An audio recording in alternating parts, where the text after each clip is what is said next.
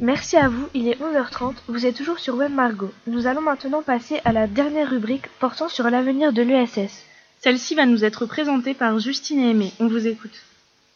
Après ces éclairages sur l'économie sociale et solidaire, nous pouvons nous demander si l'E S S est un secteur d'avenir. Peut-être euh, peut-elle être un modèle économique local pour le futur? Pour répondre à cette question, nous recevons sur notre plateau Fanny Mollet de l'Ardèche, qui est, on peut le rappeler, une association régionale pour le développement de l'économie solidaire. Fanny Mollet, bonjour. Bonjour. Nous écouterons également Stéphanie Dutheil du groupement de l'agriculture biologique et Bertrand Robert, élu à la C U A en charge du développement durable. Pour commencer, nous allons les laisser se présenter. Fanny Mollet, en quoi consiste votre travail ? Euh, mon travail à moi au sein de l'ARDES, c'est de faire de l'information et de la sensibilisation à l'économie solidaire. Donc auprès de lycéens, mais aussi auprès de, de travailleurs ou de gens qui sont au chômage. Euh, l'idée, c'est de montrer euh, ce que ça veut dire et euh, comment chacun peut avoir une place dans l'économie solidaire. Écoutons Stéphanie Dutheil et Bertrand Robert expliquer leur fonction. Donc en fait, moi, c'est Stéphanie Dutheil. Donc je suis animatrice au groupement des agriculteurs bio de l'Orne. Donc le groupement, juste pour vous situer, c'est, euh, c'est un réseau en fait de producteurs qui se situe au niveau euh, départemental, régional et national. Alors au niveau de la communauté urbaine d'Alençon, dans le cadre de leur agenda vingt et un, ils ont le projet de provisionner en circuit court la restauration collective euh, de, son ter- de, de son territoire. Alors Bertrand Robert, donc je suis conseiller communautaire de la ville d'Alençon, qui siège au conseil de, de la communauté urbaine. Et je suis par ailleurs conseiller délégué au développement durable à la ville d'Alençon. Et à ce titre-là, je coordonne euh, l'agenda vingt et un, donc plan d'action en faveur du développement durable, pour les deux collectivités. L'E S S est-elle une économie d'avenir ? Voici ce qu'en pense Bertrand Robert, que nous avons interviewé au téléphone. Alors moi, ma réponse, euh, je dirais euh, assez spontanée, oui, je pense qu'elle est, elle est d'avenir. Alors pourquoi, pourquoi elle est d'avenir ? euh, Parce que nous sommes dans un système euh, qui où domine euh, le critère économique, avec euh, un certain nombre d'inconvénients, euh, c'est-à-dire la rentabilité euh, à court terme. Et euh, au nom de cette rentabilité à court terme, euh, souvent on, on oublie les aspects environnementaux, les aspects humains, les aspects sociaux. Et donc la, la particularité de, de l'économie sociale et solidaire, c'est justement de penser euh, les deux dimensions en même temps.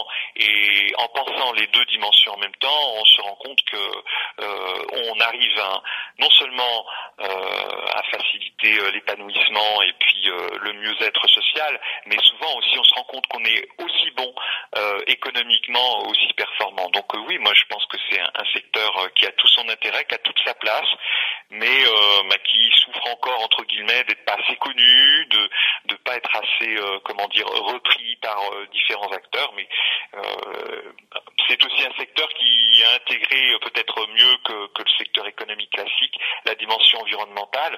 Donc, euh, et on sait aujourd'hui que cet aspect environnemental, il est tout à fait euh, crucial pour l'avenir.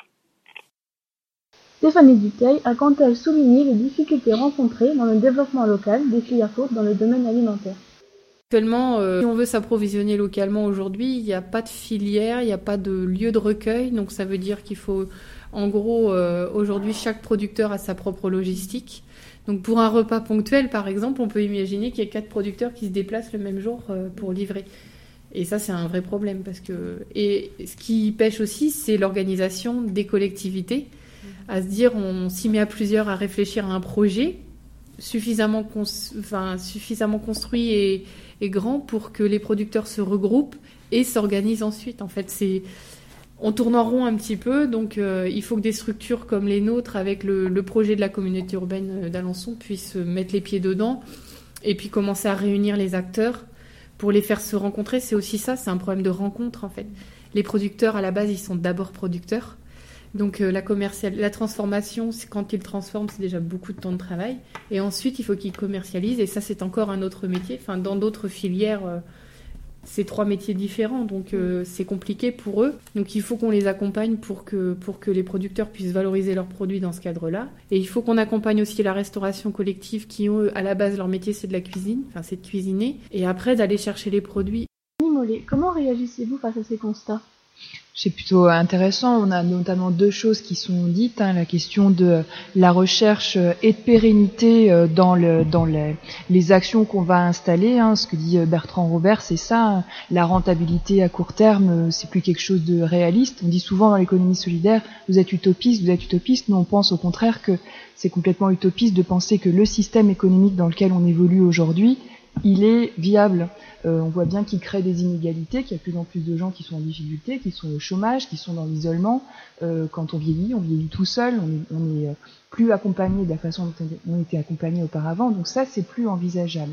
Donc effectivement, la question de la recherche de, de, de, d'équilibre à long terme, c'est quelque chose que dans, dans, dans quoi on se retrouve... Euh, pas mal. Et puis ce que dit Stéphanie, c'est elle, elle soulève la question des coopérations.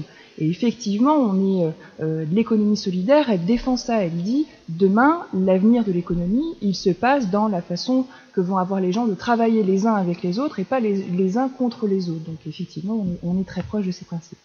Et vous, l'E S S à long terme n'est-elle pas une utopie ? Je viens de répondre. Je, je viens de répondre. Non, effectivement, pour pour redire quelques éléments, non, c'est pas c'est pas une utopie. L'utopie, ce serait de ce serait de, de croire que les choses vont pouvoir continuer euh, comme elles fonctionnaient auparavant.